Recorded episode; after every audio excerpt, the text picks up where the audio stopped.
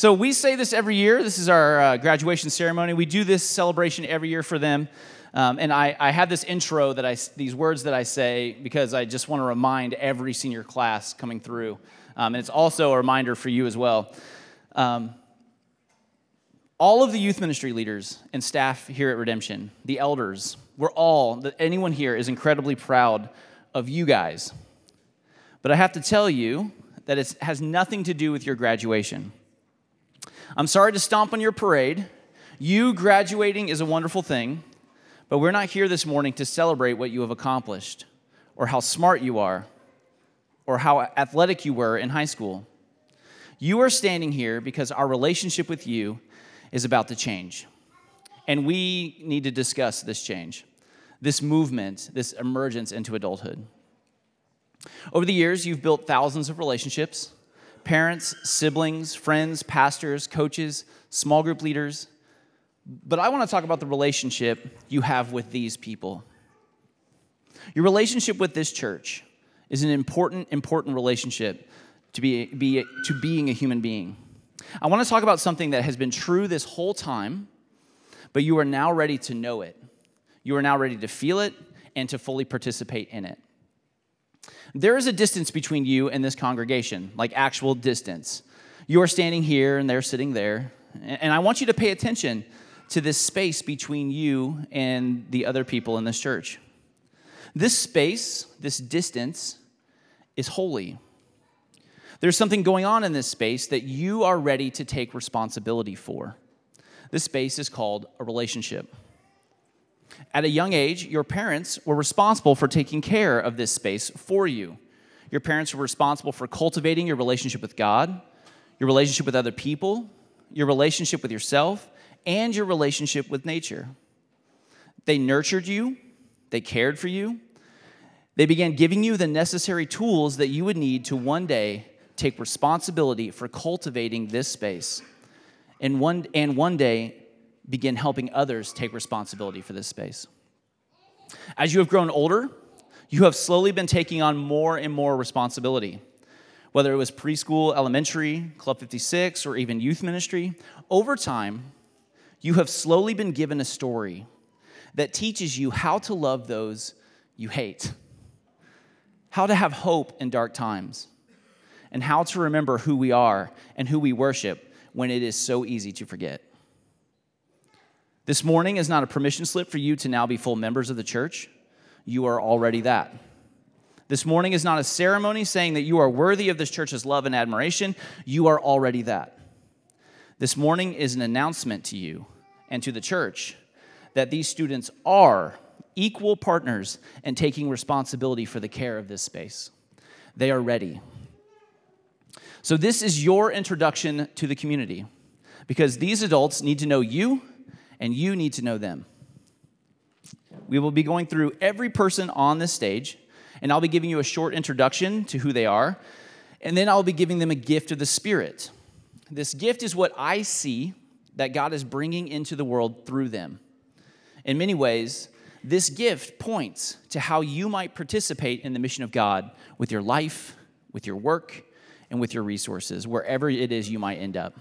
So when I say your name, you can step forward so everyone can know who, I, who it is. And then after we're done, you guys can applaud for them, and we will be giving them uh, a gift. They're small group leaders, or Valerie will be giving them a gift. Okay. Let's, let's begin with Andres Chavira. Andres, step forward, please. Andres. So, Andres just gave his senior speech to the youth group uh, last Wednesday, and I want to share with you a little bit what he said because it perfectly encapsulates Andres. Andres said to the youth group, I plan on making it. I want to make money. And when I do, I promise I will come back around and pay for things. I want to give back. I want to help people have the experience I had with this church. And while a lot of people were impressed by this statement, I've heard kids say things like this before. They get kind of worked up as graduating seniors. They, they feel really emotional and they say things they don't really mean in order to show a genuine feeling they have towards their friends and leaders. But the thing you need to know about Andres is he's been saying this exact same thing to me since eighth grade year. Back then, it was I'm going to play in the NBA and make millions. and give this church whatever it wants. But now it's just become simply, Cole, I'm going to give back. Andres has had a rough road. In a world of competition and coolness, Andres was always kind, he was always caring. It wasn't until later that Andres' peers began to realize that he was the good and loyal friend they've been looking for. And with this in mind, Andres, I've been entrusted by the elders and staff of this church to name in you the gift of exhortation. Exhortation means encouragement, but it doesn't mean you just go around telling people encouraging things.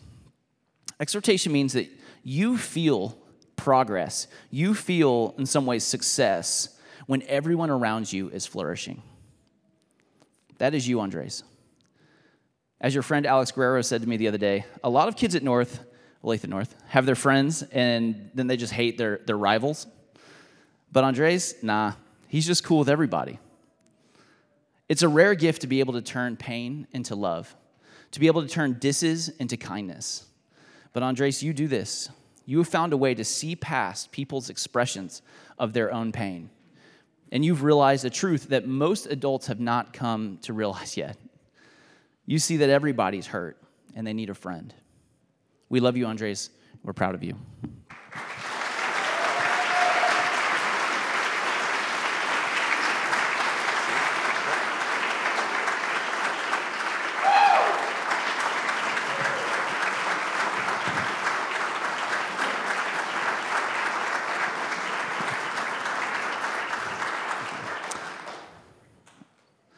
Right, Brendan Gardner.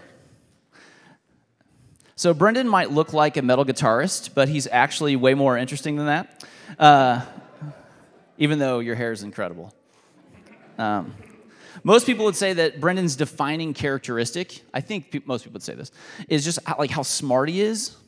And yes, Brendan is incredibly bright, he's incredibly smart. But there's something exceptional beyond that that I want to point out to you this morning in many ways, it's inspired me about, about Brendan. Often, intelligence or some kind of high mental capacity has this weird way of building a wall around your heart. Intelligence can cause one to live in the mind and become callous to the world and to other people. But what's interesting about Brendan is that while, yes, it is clear that he is often thinking on another level from his peers or his youth pastor, uh, he works to protect his heart from being held prisoner by his intelligence. We recently went to lunch, to eat lunch, to discuss a big paper that he had to do at school. You remember this? Yeah, okay. Uh, the paper was on what is a biblical worldview and how does one formulate this worldview? And while in a paper like this, it's easy to draw black and white lines and on every issue. I saw Brendan asking questions that showed concern, a desire for reconciliation, a well thought out method, and a seriousness to the issue that I don't often find with a lot of students. So, with this in mind, Brendan, I have been entrusted by the elders and staff of this church to name in you the gift of discernment. Your ability to hold two realities together and seek God in the midst of them is a unique gift that is needed in our community and in our world. So, I encourage you, we all encourage you, lean into your mind but never neglect your heart and live out what you learn through your hands and your feet. We love you, Brendan. We're proud of you.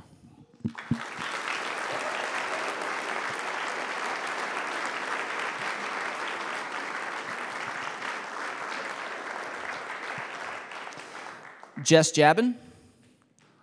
There's Jess. So, uh, for, so Jess, I didn't really get a chance to know Jess much until about two years ago.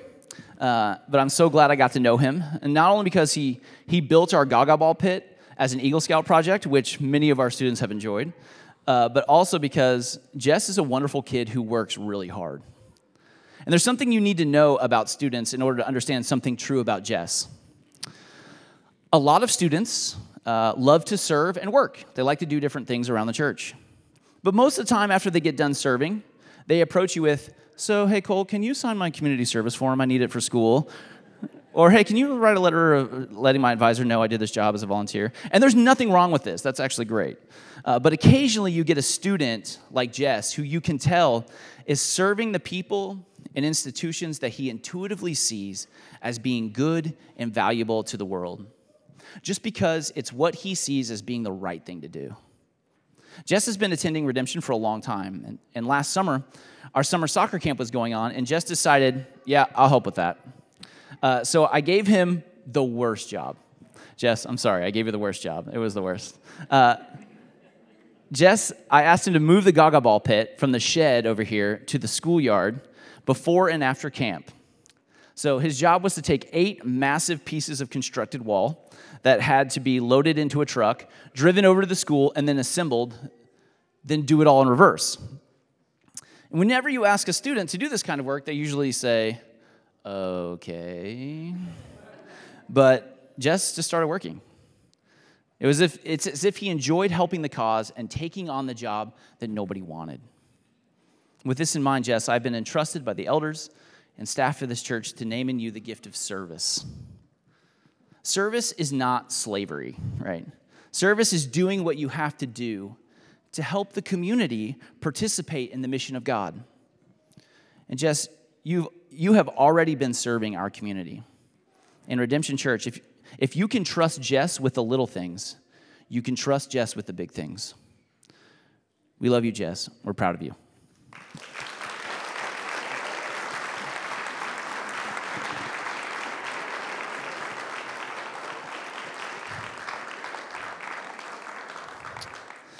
Okay, so this is Desiree Pitts. Desiree, awesome. So Desiree came to youth group this past year and has been coming to Redemption on Sunday morning as well. Desiree is a wonderful person, and I am so excited for you all to be able to get to know her. Desiree has opened up to me a little bit about her uh, church history and the, and the pain that has been caused by the church over the years. In fact, just yesterday, we were sitting at a grad party, and you were telling me a story that sounds oh so familiar. You were saying how you were raised in a church in town, and, and things were going good until you started going to the high school ministry and you said that this is when you started thinking and asking questions about faith, about life, about Jesus, about the church. And those questions were not met with the same love and compassion you received when you were younger. Do you hear that? You're not alone. you said that your questions were met with judgment, with fear. The people you thought you knew seemed to change on you. They, they, they seemed to care more about what you believed than you. I know that you also went through a really hard time over the past few years, not including losing a church community you once loved. And at the end of the day, you have been through a lot, Desiree. But here you stand. With this in mind, Desiree, I have been entrusted by the elders and staff of this church to name in you the gift of healings. The gift of healings, of course, has this like supernatural element to it, a, a bizarre ability for people to find uh, really, I would say, it's a bizarre ability for people to find health and life through your care. The reason I give you this gift is because you have the ability to say to so many people who are hurting or who might be experiencing the things you have experienced, yes, me too. And anyone who has been through a ton of pain knows that solidarity can bring a kind of supernatural healing. Desiree, we love you. We're proud of you.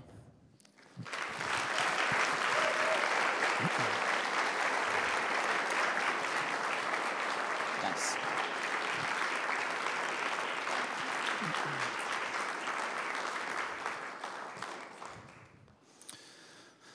Melinda Johns, thank you. Uh, Melinda, I asked Desiree a simple question about you, and you should have heard her response. I said, Desiree, so tell me about Melinda. Desiree leaned forward in her chair and she said, um, Well, I've known Melinda since fifth grade, and uh, Melinda, uh, she's complex, but in a good way. so, you've been coming to Redemption in the youth group here for almost an entire school year now, and I want to try to name something for you that I've been wanting to tell you for a while, so I figured I might as well do it in front of the entire church. Melinda is a bundle of opposites, or as Desiree might say, complex. She loves art, but wants to be a scientist. Uh, she is a loyal, loyal friend, but cannot wait to go, go off to school. She has a lot to say, but also is a wonderful listener. Melinda is freaky smart, but also super goofy. She feels all of the feelings and also thinks all of the thoughts. And she won't stop talking to her friends in class and won't stop asking all the right questions and responses to my lessons. With this in mind, Melinda, I've been entrusted by the elders and staff of this church to name in you the gift of prophecy. Now, hear me out. Hear me out. Hear me out. Melinda, prophecy is not magically telling the future. Prophetic living doesn't even have to be with words.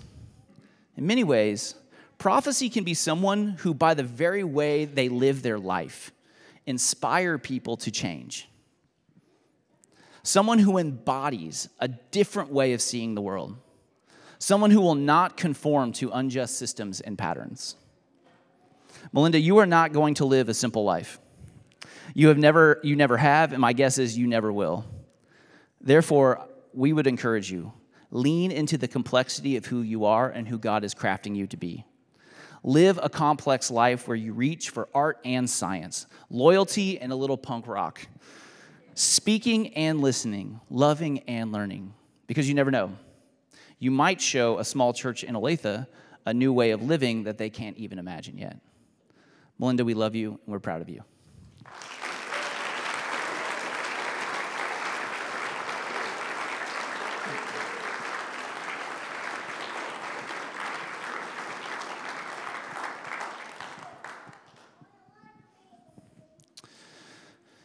Ezra Stanley.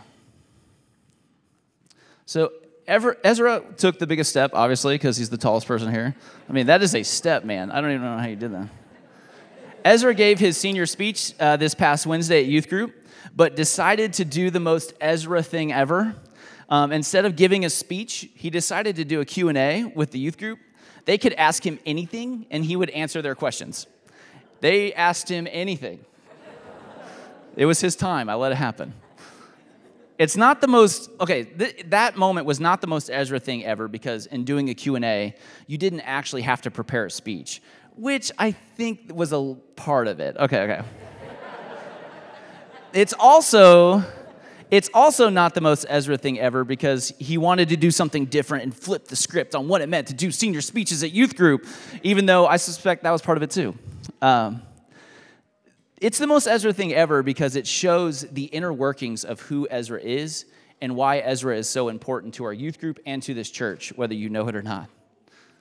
With this in mind, Ezra, I have been entrusted by the elders and staff of this church to name in you the gift of hospitality. Ezra has a deep desire for everyone to have a place at the table, for those who are on the outer edges of belonging to find friendship and when I think back on your senior speech, Ezra, I should have been able to predict that you would organize your time in such a way that everyone got to play. So, as I told the kids at our youth group, I will also say it to you. I will also say it to you.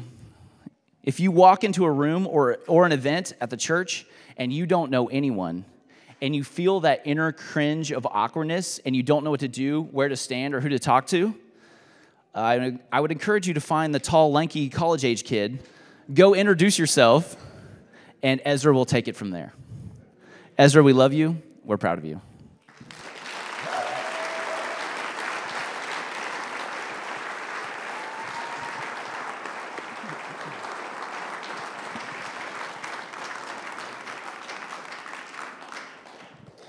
Last one, Jesus Isidore. All right. Okay, so it was five years ago that I noticed four middle school kids from the neighborhood were playing soccer on these terrible goals over at Ridgeview Elementary almost every single day. No, every single day.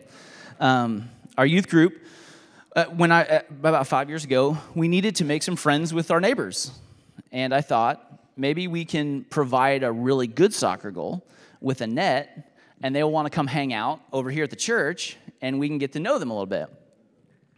Once we built the goal and put it in the front yard of the church, two things happened at the exact same time. One, they started playing on our, our goal every day after school, right outside my office window. So when I could see them playing, I could step out and say, "Hey, what's up, guys? How you doing?" And two, that office window was the only window on the on that side of the building they didn't break by kicking a soccer ball through it. it's true. Your tithe has gone to thousands of window repairs.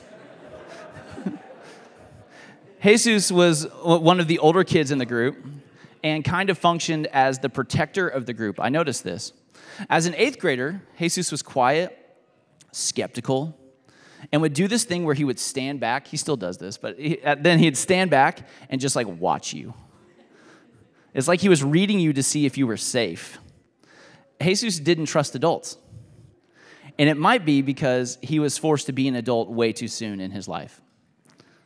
But I soon learned that once you show loyalty to Jesus, Jesus is deeply loyal in return. And with this in mind, Jesus, I have been entrusted by the elders and staff of this church to name in you the gift of faithfulness. Whether it was the time that the church backed up on Sunday morning and stuff was coming up from the floor drains, stuff was coming up from the floor drains, and we didn't know what to do. And I looked over and Jesus disappeared, and I'm like, oh yeah, smart, middle school, bailed on this. But then all of a sudden, I saw you carefully riding your bike from your house with a shovel in your hand to come help. Or it has been the last year where you've had to miss youth group because you're helping your mom with her second job in the evenings to pay the bills. But you always show up to youth group. Get this, he always shows up to youth group after work just to see everyone, even if it's for like five or 10 minutes. Either way, Jesus, whew, goodness. Either way, Jesus, you trusted me, you trusted us, and you were the first kid from this neighborhood to walk into the youth group. Nobody talked to you at first. Nobody asked you to sit next to them until Alana Thompson. But you just kept on showing up. You forced us to see you. And in so doing, you changed my life and the life of this entire church. Jesus, we love you and we're proud of you.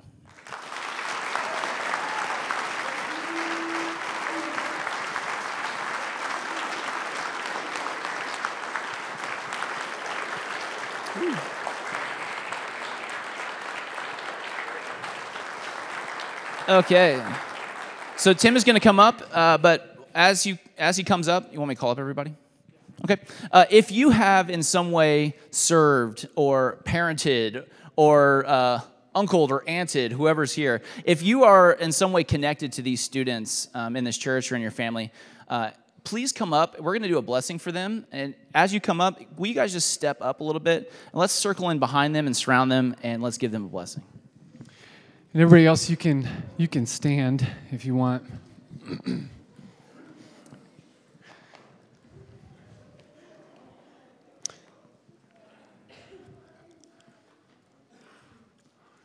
Come on up and see if you can just put a hand on their shoulder somewhere.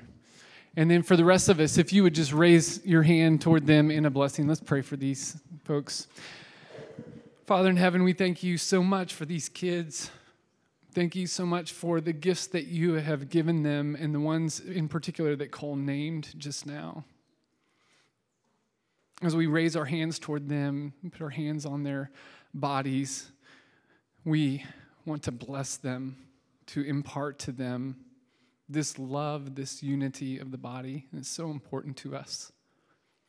We know from this moment on, it's, it's going to be a little more free from, for them. They're going to they're going to have more choices about whether or not to be involved in this community. But we've prayed it every single Sunday over them, and we pray it again today that they would never know a single moment of their life that they don't feel a part of the people of God. That they would see how important they are to your kingdom.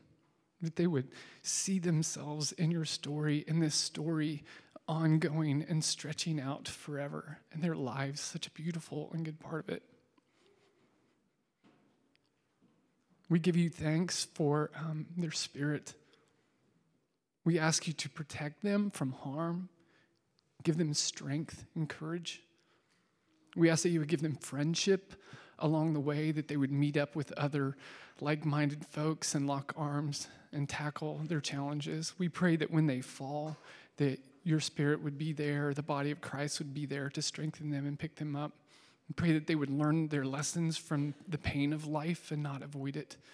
We pray that they would find good work to do with their hands and jobs and careers that they love. We pray that they would find somebody to partner up with in life that they can love and serve and pour out their life for. And more than anything, we just pray that they will find themselves among your people, serving the kingdom, engaging in your mission of redemption in the world. And toward that end, we bless them and we ask you to bless them in the name of the Father, the Son, and the Holy Spirit. Amen.